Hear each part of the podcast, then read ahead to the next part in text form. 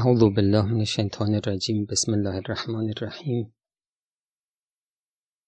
الحمد لله رب العالمین و صلی الله علی محمد و آله الطاهرین. صحبت در درمان ریا بود.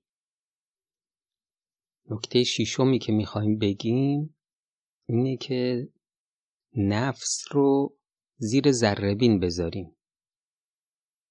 وقتی عملی انجام میدیم دقت کنیم این عمل منشأ چی بوده؟ انگیزه ما از اینکه این عمل رو انجام بدیم چی بوده؟ بسیاری هستن که از ریا متنفرند.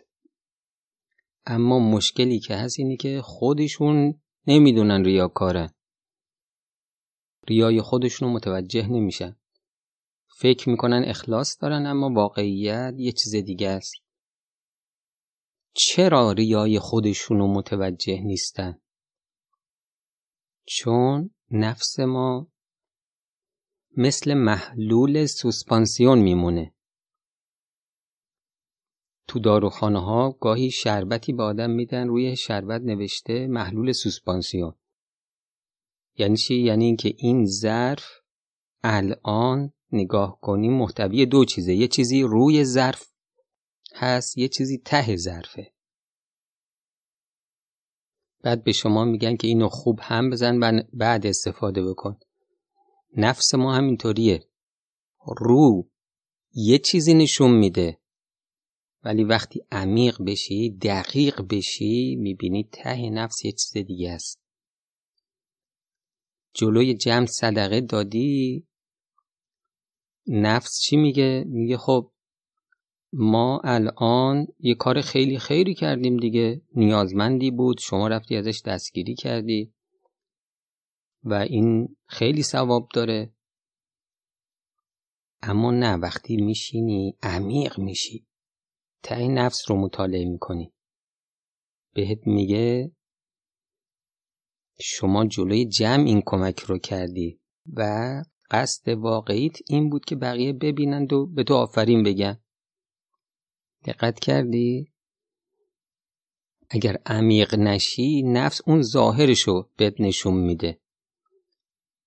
عمیق بشی این حقیقت رو به تو نشون میده.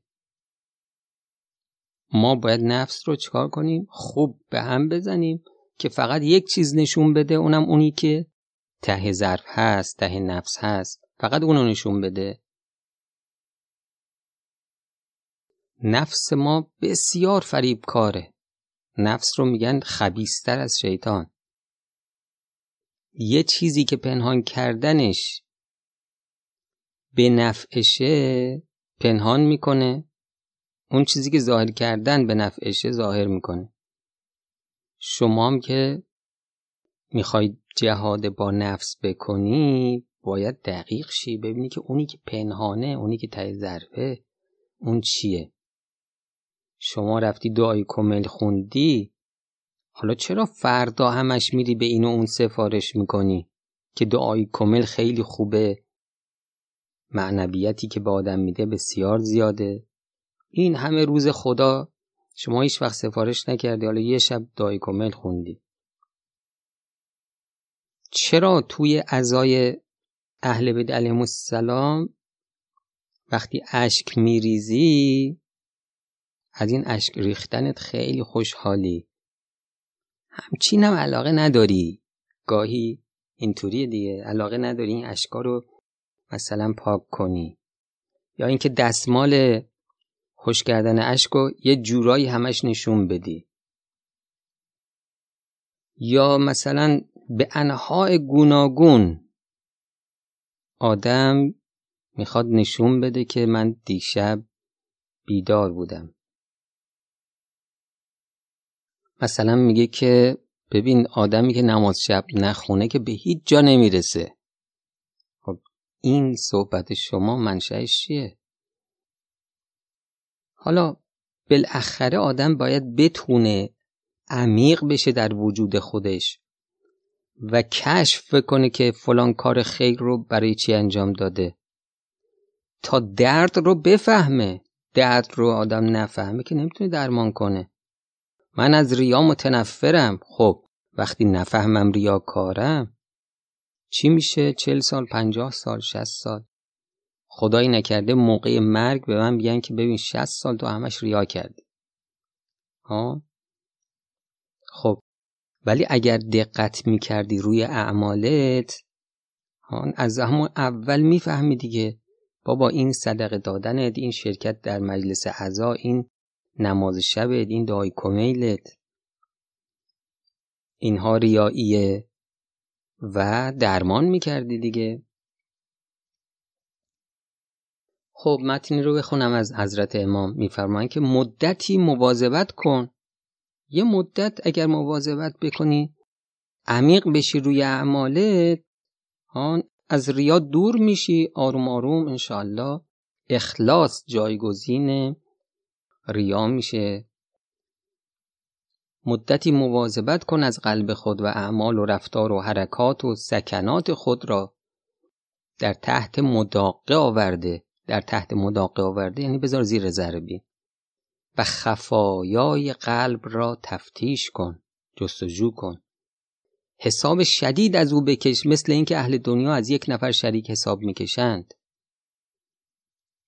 سابقا هم متنی از امام خوندیم درباره اون کسی که در علم ریا می‌کنه تو مجلس از نظر علمی می‌خواد خودشون نشون بده. ببین امام چقدر گذاشت زیر ذره بین به ما یاد میده اینطوری باید شما حساب بکشید. هر عملی را که شبهه ریا و سالوسی در روز ترک کن. گرچه عمل خیلی شریفی باشد. خب اگر یه موقعی چاره نیست جلوی جمعی اما نماز شب می‌خوای بخونی. ریای شما هم درمان نشده. شما نماز شبی که گناه کبیره است اگر ریا بشه انسان. ریا بکنه در نماز شب گناه کبیره کرده دیگه. خب حالا که شما شبهه داری این عمل رو ترک کن جلوی جمع. میفرمان که حتی اگر دیدی واجبات رو در علن کردن خالص نمی‌توانی بکنی در خفا بکن. اینا رو قبلا گفتیم. با اینکه مستحب است اتیان به آنها در علن. بلکه کمتر اتفاق میافتد در اصل واجب ریا شود. بیشتر در خصوصیات و مستحبات و زواید اتفاق میافتد. در شاخهاشه مثلا در اصل نماز آدم کمتر اتفاق میفته که ریا کنه. تو جمع مسلمان نیست دیگه. بالاخره هر مسلمونی نماز می‌خونه دیگه. اما ممکنه توی قنوتش تو اینکه صف اول جماعت باشه توی اینجور چیزا در هر صورت با جدیت کامل و مجاهده شدیده قلب خود را از لوس شرک پاک کن. مبادا خدای نخواسته با این حال از این عالم درگذری که کارت زار است. شست سال زندگی کردی. در این شست سال یک روز خدا را عبادت نکردی. حالا اون موقع فهمیدی. ببین چقدر سخته. شست سال از این شست سال تو باید هم توشه برای برزخ برمی داشتی هم توشه برای قیامت. اما توشه که در کار نیست پشتت از گناه سنگینه. به کنار بدترین و خطرناکترین گناهان رو بر پشتت حمل می‌کنی و می‌خوای بری به عالم آخرت. مبادا خدای نخواسته با این حال از این عالم درگذری که کارت زار است. و امید نجات به هیچ وجه برایت نیست. وقتی کسی با ریا از دنیا بره این قبلا هم عرض شد که دیگه هیچ امیدی نیست. این قطعا جهنمیه و قطعا بدترین نوع جهنم رو داره. و امید نجات به هیچ وجه برایت نیست و خدای تبارک و تعالی غضبناک بر تو باشد. السلام علیکم و رحمت الله و برکاته.